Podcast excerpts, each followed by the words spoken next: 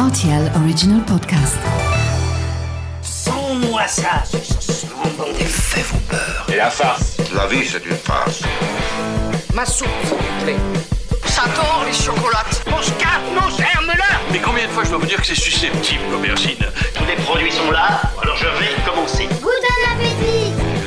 Salut, c'est Mathieu Lopez. Bienvenue dans ma cuisine. Ce mois-ci, on passe au crible tous les ingrédients excellents pour passer ensemble un automne gourmand. Et celui-ci nous vient tout droit d'Amérique du Sud. Voici la recette de la tarte au potiron.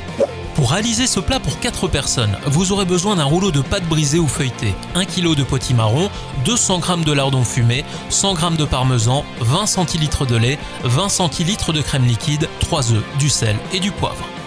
Pendant que votre four est en train de préchauffer à 180 degrés, déroulez votre rouleau de pâte à l'intérieur d'un moule et piquez le fond à l'aide d'une fourchette. Si vous n'êtes pas pressé, effectuez une pré-cuisson de votre fond de tarte en éparpillant une bonne poignée de haricots secs et enfournez durant 10 minutes.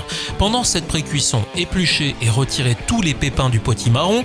Vous coupez ensuite la chair en petits dés et faites-la cuire dans une casserole avec le lait, vous salez et vous poivrez. L'objectif final est d'obtenir une purée, donc un bon quart d'heure de cuisson sera nécessaire, et quand le point de cuisson sera atteint, vous égouttez et vous mixez le potimarron, puis versez la purée dans une casserole à feu doux pendant une minute en remuant. C'est ce qu'on en appelle dessécher, exactement comme lorsque vous préparez une pâte à choux à la maison par exemple. Une fois l'opération terminée, faites revenir vos petits lardons dans une poêle, vous retirez l'excédent de graisse et vous mettez de côté.